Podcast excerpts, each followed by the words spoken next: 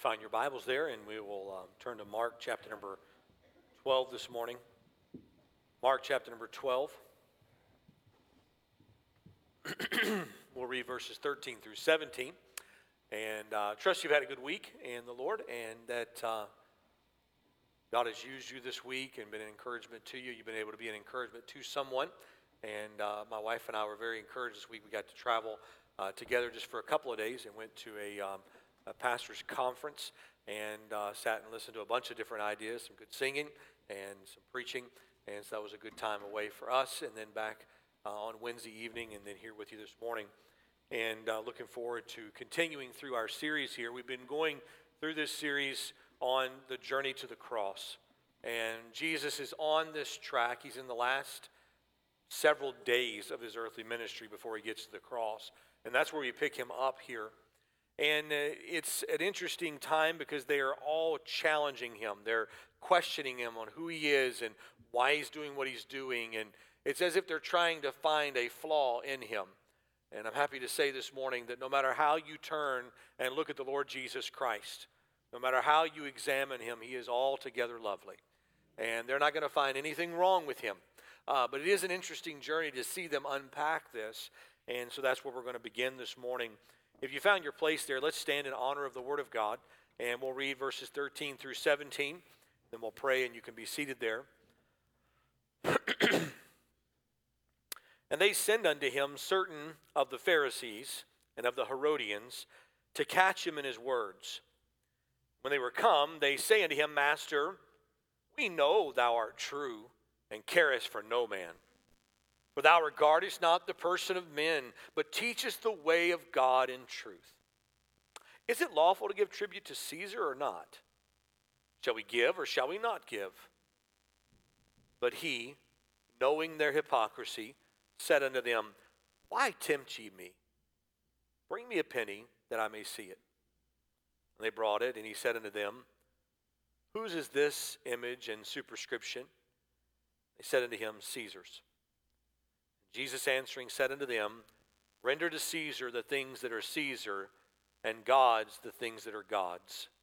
And they marveled at him. Would you pray with me this morning? Father, we thank you for the Word of God. We thank you for the truth of the Word of God.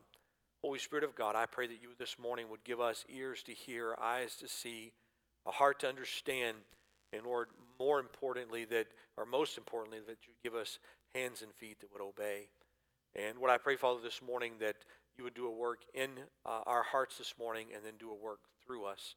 And we'll praise you for your mercy and your grace that are evident. In the precious name of Jesus, we ask it. Amen. You can be seated there if you would. We find the Lord again, if we could put it in modern vernacular, kind of on the hot seat or on a, uh, a point of uh, contention where if they can trap him in this, they can get one side pitted against him or the other, no matter how he answers it. And they're constantly trying to do this. They're trying to put him in a, in a bad light.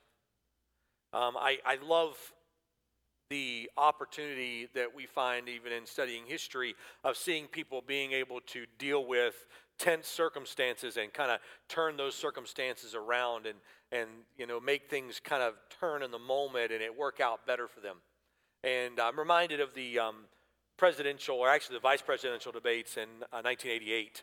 And uh, watching this on video many times, I've watched it. And in studying history, I was encouraged to, to read these or watch these debates.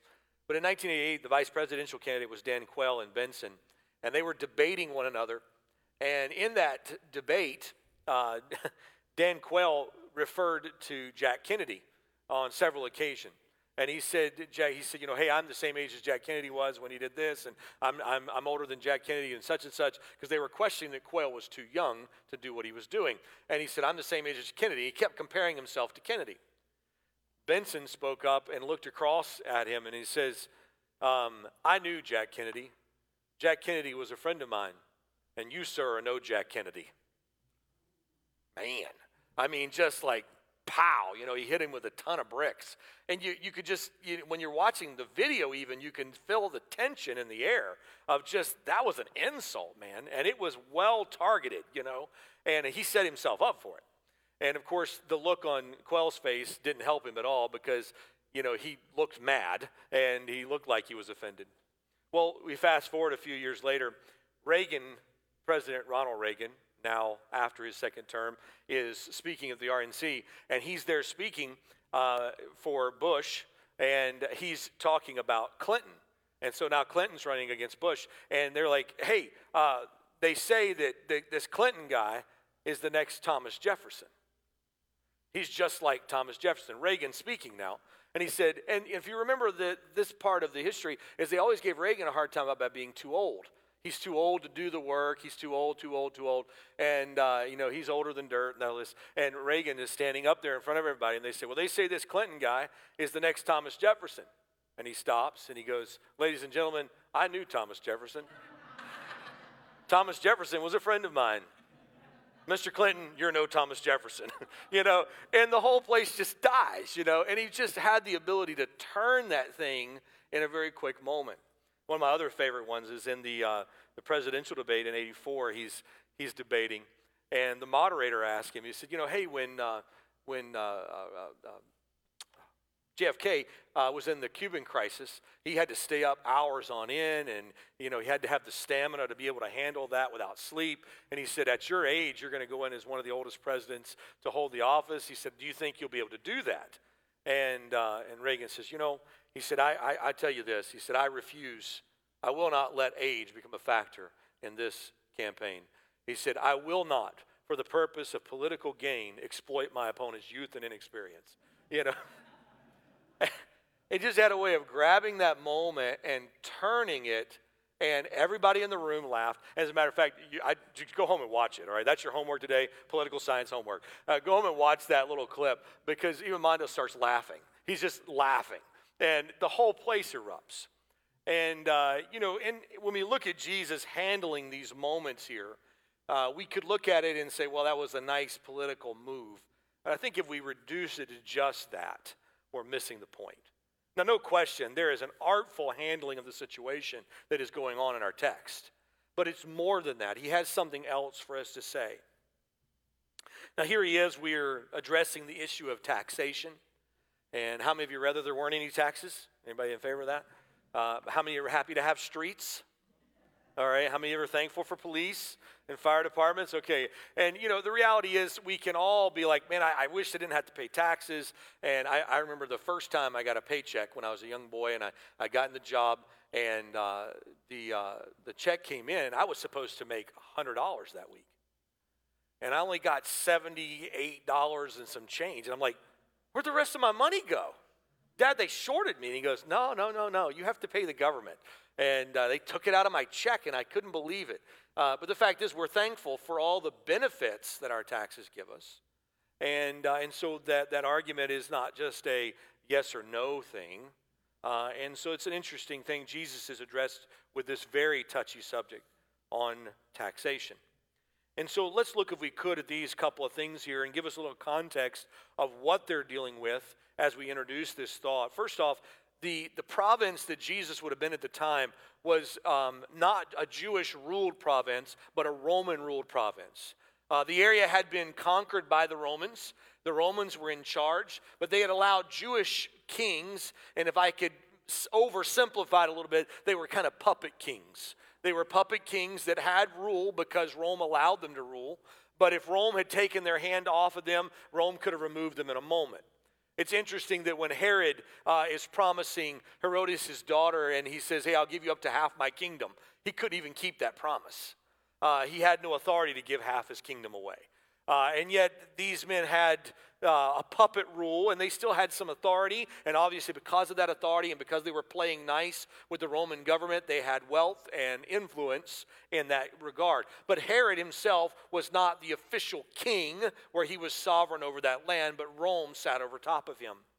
And you can imagine the frustration that that would cause. Here you have a Jewish king, Herod, ruling over Jewish people under Roman authority, and the people who don't want Rome are upset that these invaders are ruling us. And not only invaders, but they are Gentile invaders who worship a false king and a false god because the claim of Caesar was not just a claim of emperor, but it was also the claim of deity. that they saw themselves as being little gods themselves. And so it would have been a very repulsive thing for them to see Caesar and his, uh, what they might have called goons, running about the cities and the towns and demanding rule over them. Even so much that Jesus has to admonish them that if a soldier commands you to go a mile, go with him too. And it was within Roman law that a, a, Roman soldier could talk to any person under their authority that wasn't a citizen and command them to carry their stuff for them for a mile. And that was the limit. You could go one mile. Jesus says, All right, well, if they do that to you, go ahead and take it a second mile. And he goes, It'll blow their mind if you do that. And so you see the implication. Jesus was combating the issue here. This is where they're at. They're under this rule. Caesar's um, uh, garnered this power and authority over them, and he was the true ruler, though Herod was in name over them. These questions are coming at Jesus of whether or not they should give tribute. Should we pay this tax that Rome is demanding? There was three kinds of taxes that came to them, and the first tax would have been a ground tax. Um, and this ground tax would have been if you grew grain in your field, you had to give 10% of your grain to Rome or the equivalent in money. So you could take up 10% of your, your brought, what you brought in, or you'd have to give them the money that covered that 10%. If you had fruit or wine, then you had to give 20% of that away to the government. They had an income tax as well, and it was, get this, 1%. How many of you vote for a 1% income tax? Are we good with that? All right. 1%. Uh, and obviously, when you put all these together, it was a much greater burden on the people. But then finally, a poll tax, and this would have been for every man of a certain age and every woman of a certain age. There was a poll tax, and this tax was used a lot how we would do a census taking, that they had to give a certain coin and it had to be given at a certain time, and that taxing was to demonstrate that you were a part of that province. And if you remember in Luke chapter number two, when Cyrenius was governor of Syria, he declared a taxing to be taken place, and they had to go back to their hometown and had to pay their tax. And this taxing was paid. It'd be a very easy way to get a census of who was there and also collect money for the government. And so they would do this, uh, this poll tax. And so all of these things uh, were being taxed on the people of Israel in this province. Now, with all of that as our background, let's look at our text again and let's see if we can't unpack what they're trying to accomplish against the Lord. First off, I want you to see some strange partners. Strange partners are gathering together here. The closer we get into the crucifixion, the more we find the enemies of Jesus consolidating their power and their influence to try to get rid of him. In verse number 13, and they sent unto him certain of the Pharisees and of the Herodians to catch him in his words. So, what do we see here? We see Pharisees and Herodians. Pharisees would have been that religious leaders. They would have been those that would have said that they were looking for the Messiah, and the Messiah was to be the ruler of the nation of Israel and not one that would be under authority, but would be the authority above all. He would never submit to Rome in their mind, he would never come under any kind of authority at all. And they were looking for this Messiah. And so they were uh, semi nationalistic in their approach, in that they wanted Israel to have their own national identity, and yet they didn't really want to go so far as the zealots to take up arms against Rome. And so they kind of had a divided thing that they saw Rome as right now a necessary evil, but they gave their taxing begrudgingly. But the Herodians, on the other hand, Herodians were more political, and that was their whole identity. Some even argue that these were just Sadducees uh, that, that primarily filled this sect. Uh, but these Herodians came in, and they were, they were very lightly nationalist, or uh, they, they dealt with Rome because they were under authority, but they wanted, they, I'm sorry, let me get this straight. They wanted Rome there because they, were, they followed Herod. And so they said, Rome's here, we're going to follow Herod, and it's, it's kind of buttering our bread to butter Rome's bread. And so you had the Pharisees that were pushing them away, didn't really want Rome there. Herodians were good with Rome being there because it was working out best for them. And these two people who had political opposite views were coming together now. These had gathered together to address this thing. They were supporters of Herod and his interest. And we see these that were common enemies of one another now have a common enemy of Christ, and they come together. And so they devise a sinister purpose. It's very clear what they were trying to do. It says in verse number 13, what were they trying to do? To catch him in his words. They wanted to catch him. They meant, hey, if we could get this sound bite, we can put this video on Twitter and he's done. And, and you know, are we surprised that's still going on today? If you can get a soundbite of somebody and you put a, a little clip out here, or so and so went to this place and we're trying to discredit, they're doing the very same thing in that day. They're trying to get Jesus in a public setting to say, yeah, pay Caesar his taxes, or don't pay Caesar his taxes. If it's lawful to pay Caesar his taxes, he's going to make one party upset. If it's not, he's going to get Rome upset. And so they're trying to put him in this rock in a hard place. It's interesting, too, that when they're trying to catch him in his word, they're not sincere in their attempts to get truth. You know, I think the first thing that we should understand is that when somebody comes asking a question, they may not always want to know the answer. You know, I think we have to be willing and ready to give every man an answer of the hope that lies in us. But understand that just because somebody asks a question doesn't mean they want the answer to it. And here these men were not seeking the answer. And I think for us to give a straightforward answer, there should be a desire in the in the petitioner to say, I want to know what is right and I want to do what is right. how many times as a pastor people come, Well, Pastor, I know what the Bible says. But this is what I want to ask you. Generally, they don't really want to know what I think about this. Generally, they want me to agree with what they're about to say or where they stand on it. And the question is always put forward in a way that, hey, I'm not really coming with a sincere desire to know the answer and to obey the answer. And often I have set up a question like that, and I'll look at someone and say, Let me ask you a question. If you knew the truth of Scripture, would you obey it, yes or no? Well, yeah. Okay, now let me tell you what the Scripture says. And now you're in a bind because you've already agreed to do that. And the point being here is they didn't want to have a genuine answer to the question. They were trying to catch him in his words, they were trying to push him into a corner. And so what do they do? They give him sweet flatteries. This is almost laughable to read. These are the men that are angry with him, the men who are plotting to kill him behind his back. In verse number 14, he said, And when they were come, they say unto him, Master, we know that thou art true, and carest not for and carest for no man. For thou regardest not the person of men, but teachest the way of God in truth. You know, what are they doing? I mean, they're totally trying to set him up, to try to flatter him. Oh, we, we know, Rabbi. We know that you don't give regard to men. You're not even intimidated by Caesar, are you? You know, because you're, I mean, you're a tough guy. I mean, you stand on the truth. We know what kind of guy you are. These men are flattering, they're doing their best to trip him up. Now, I found one of the worst things to happen to me on a golf course is for somebody to tell me I had a good shot. Because if I had a good shot, I guarantee you the next one's going to be bad. And if you, met, if you want to mess somebody up on the golf course, just tell them how good they're doing. You know, just tell them, man, you're, you're a great golfer. Can you show me how to swing that? And you, just after they give you a lesson, they're going to shank it somewhere. You know, it's going to go bad. And here these men are flattering Jesus, trying to set him up. And by the way, here's the thing that only works. Flattery will only trip us up if pride exists in our heart.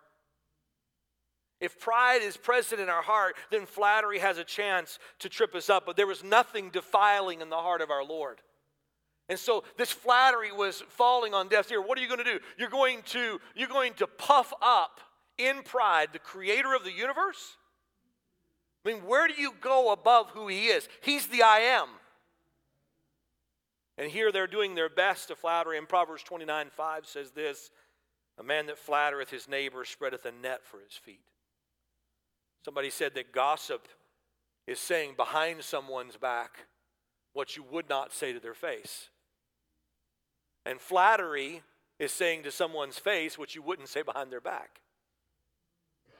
And here, these men would not say these things behind his back. They were not testifying of Jesus as being the true teacher from God, but they were rejecting him as the true teacher from God. And if they had believed what they're saying in these flattery words, uh, these flattering words, they would have been his disciples. They should have just joined the band of men that were following him. So we see the flattery, and then we see, I'm calling a swift hook. No doubt they had spent some time plotting this question. No doubt they had sat back and thought, where's the best way to catch him? And by the way, this is not a new thing, is it? The enemies of Daniel, all the way back in the Old Testament, tried to do the same thing. They're looking for a way to trip up Daniel, and they said, well, you know what? The only way we can do it is in his religion, and so they get a law passed and get him stuck between a rock and a hard place. So they're doing the same thing, Jesus, with Jesus here. They try to put him on the fence between the people and Rome. They ask him the question Is it lawful to give tribute to Caesar or not? Well, we got him now. But you know, here's the thing about truth truth doesn't check the polls, it doesn't stop and check which way the wind's blowing. Truth stands regardless of what opinions are. Truth doesn't check and see, hmm, I wonder what people think about this. Jesus wasn't concerned with the popular opinion on it. He's going to speak truth. Let me say this you're not going to conceive of a question that the Lord Jesus Christ cannot answer. He can answer the question and he can answer it with truth, not just with opinion or position. How many of you understand that many positions, it's not a yes or no? I mean, just a few minutes ago, we addressed the issue of tax, didn't we? And we said, How many of you wish you didn't have to pay taxes? How many of you are thankful for the roads?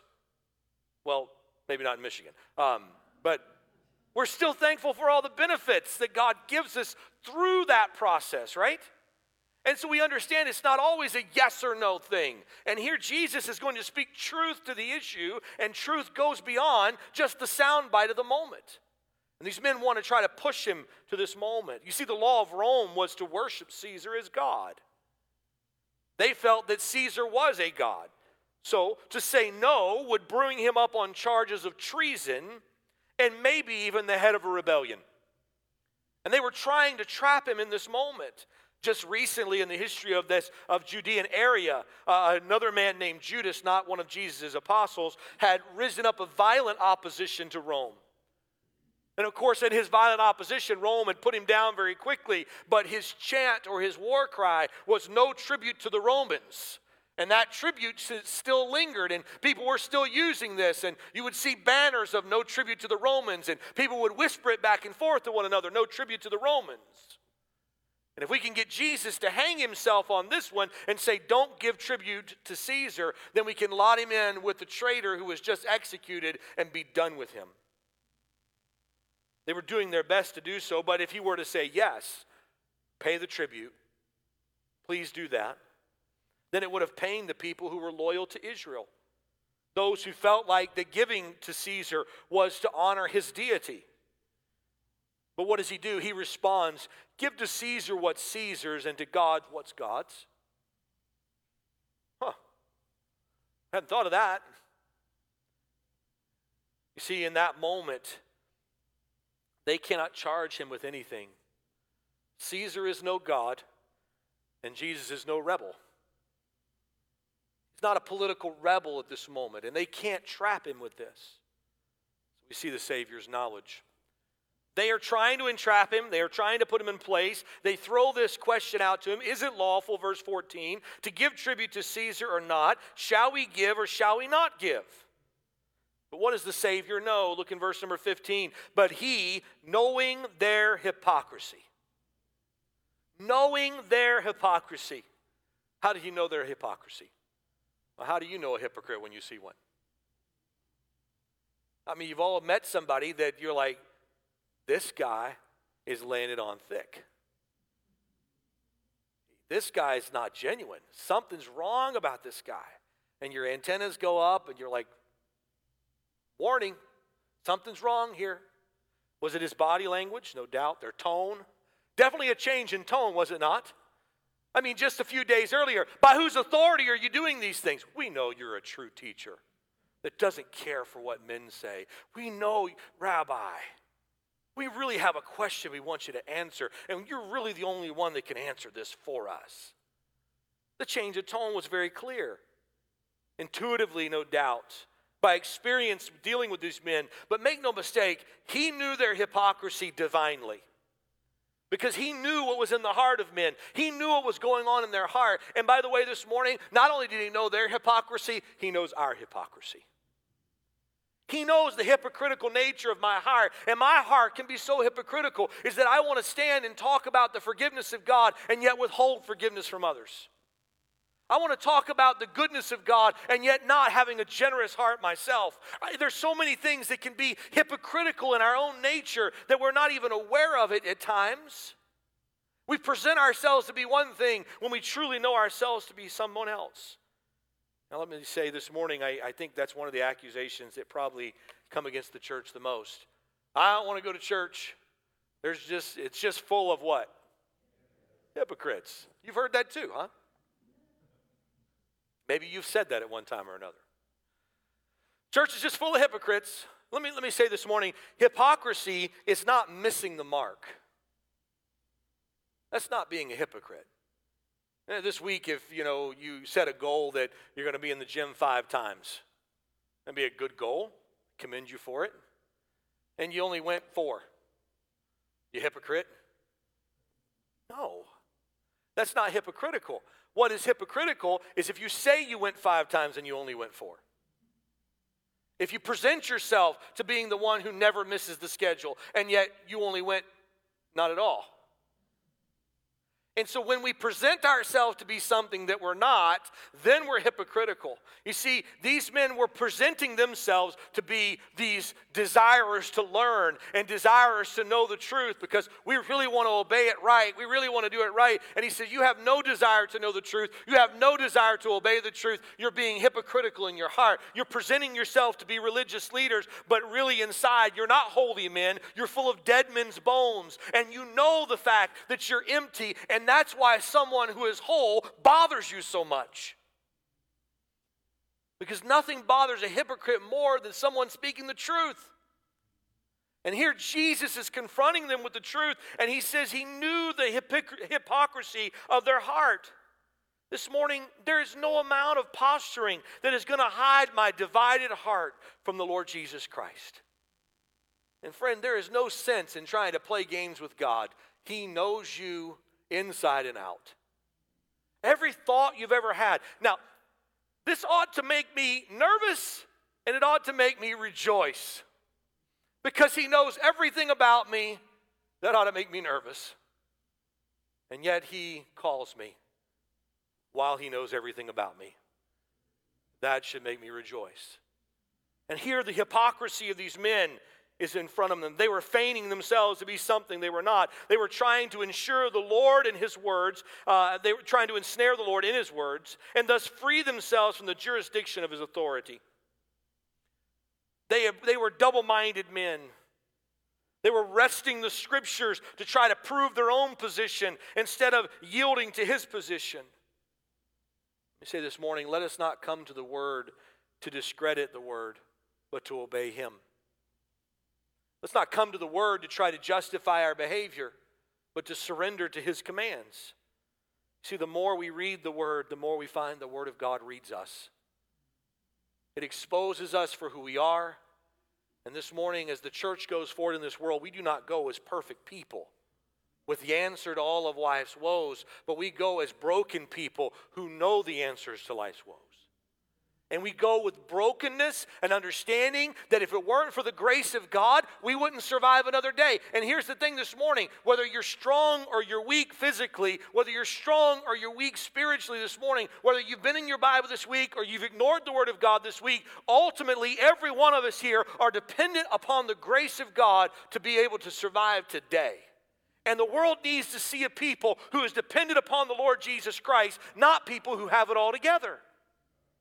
It is not to say that we should be bad testimonies. It is to say that our testimony ought to point people to Jesus and not to us. The Pharisees had a testimony that pointed people to them, not to Jesus. So he said he knew their hypocrisy. And so he gives them a sobering question. And I think the question has to rest on them first before it comes to us, but it definitely is going to make it way to us. When he looks at them in verse number 15, he says to them, Why tempt you me? Why do you keep tempting me? And, and the, the context here uh, of, the, of the words behind this would be, Why do you keep on putting me to the test? Why do you keep on questioning? In, in, in essence, here, he's saying, At what point Are you going to stop and say, The results are in, the outcome is clear, you have all power in heaven and the earth, thou art the Christ, the Son of the living God? At what point are you going to stop putting me to the test? And then I bring it to us this morning and I say, At what point are we going to stop putting God to the test? Life is going to happen. Heartaches happen. These people wanted things to work out a certain way, and it wasn't going their way. It was going a different way. And they were upset with him for making it go a different way. And so they're testing him or questioning him. And here's the reality this morning life's not going to always go the way we want it to go. And we can't spend our time shaking our fist at God, saying, God, why aren't you doing it the way I want it done? At what point will you stop tempting him? We're tempting, putting him to the test, questioning who he is. When life happens, do we trust in a God who is in control or do we question the God who's in control? Now, there's a big difference this morning between asking God a question and questioning God. I can ask him questions all day long God, why? God, what are you doing? When will this be over? Read the psalmist. How many times the psalmist says, How long? How long is this going to go on? And it's not wrong to ask him the questions if we know he's the only one with the answer. But it is wrong when we stop asking the one who has the answers the question and we start questioning the integrity of the one who has the answers. Is God really able? Can God provide a table in the wilderness? Can God deliver us? And when we begin to question God, He's saying, Church, when things don't go the way you want them, don't spend the time questioning me. Trust me in that moment. It's the difference between faith and doubt. Is that we come to the moments where things aren't going the way we want. And here's the thing, church, as we march forward into the future together, we can stand back and question the goodness of God, or we can trust the goodness of God to know that God has purpose for every trial and every pain, and God is not ceasing to be God in those painful times. He is still a good good God. I trust you this morning.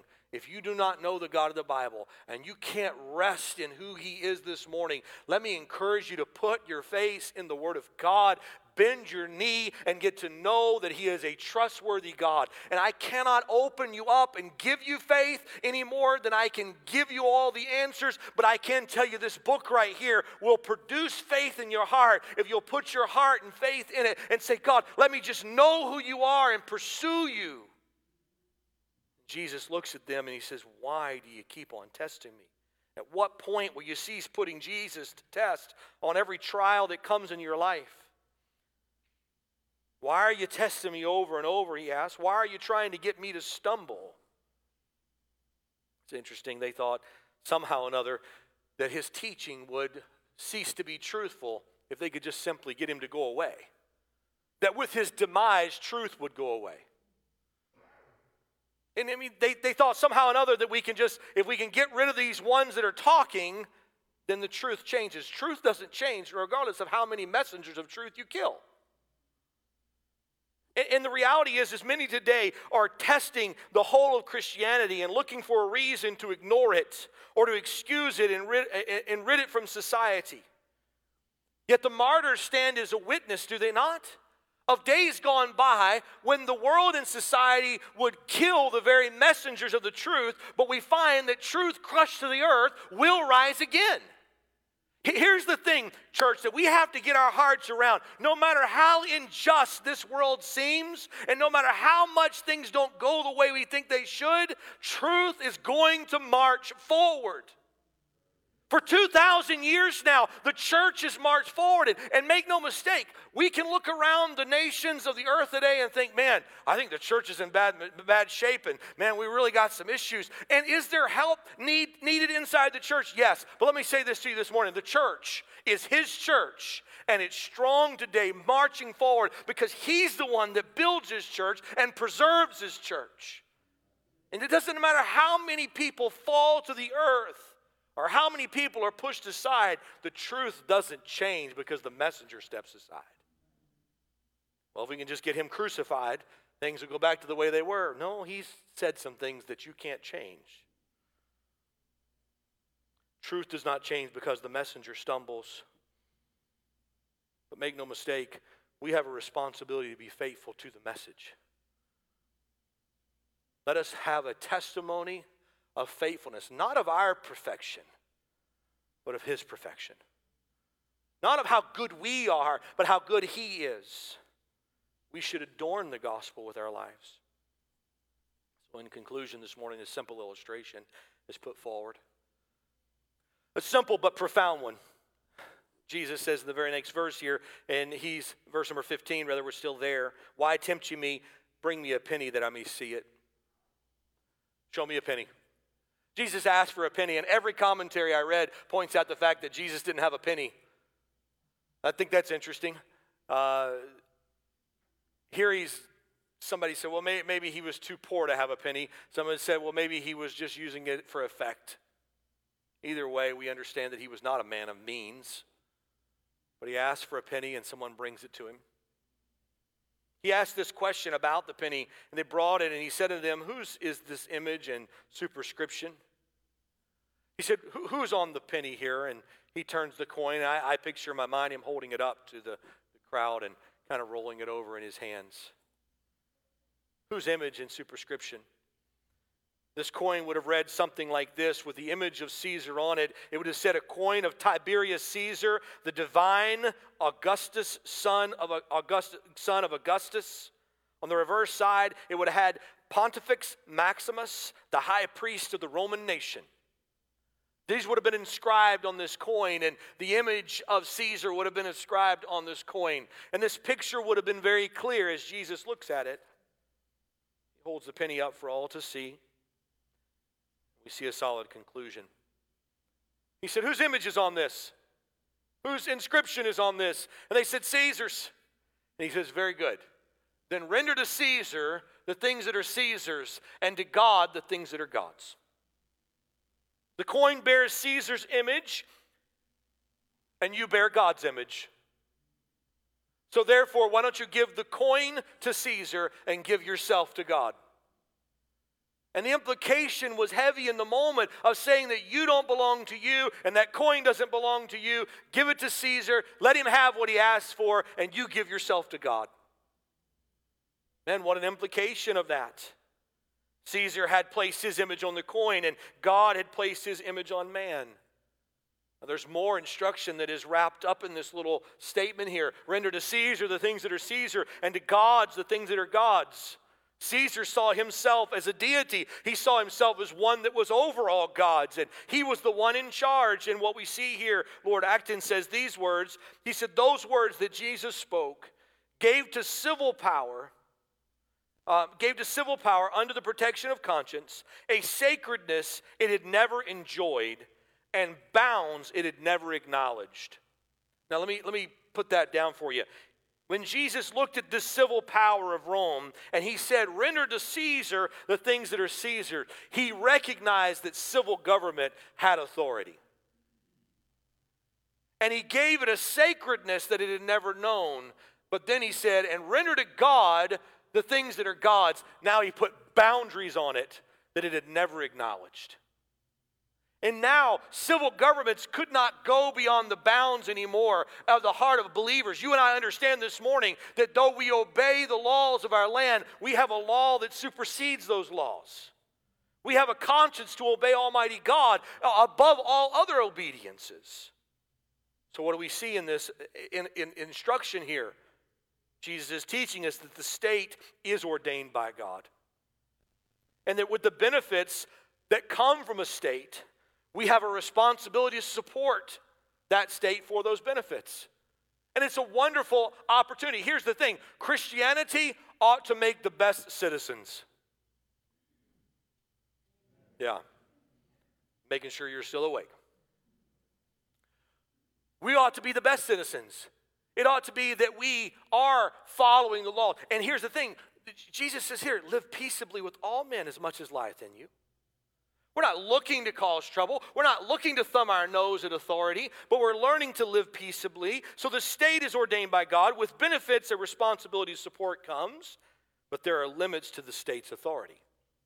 And those limits are very clearly seen when we understand that we are to obey God rather than men. The apostles come up against it, right?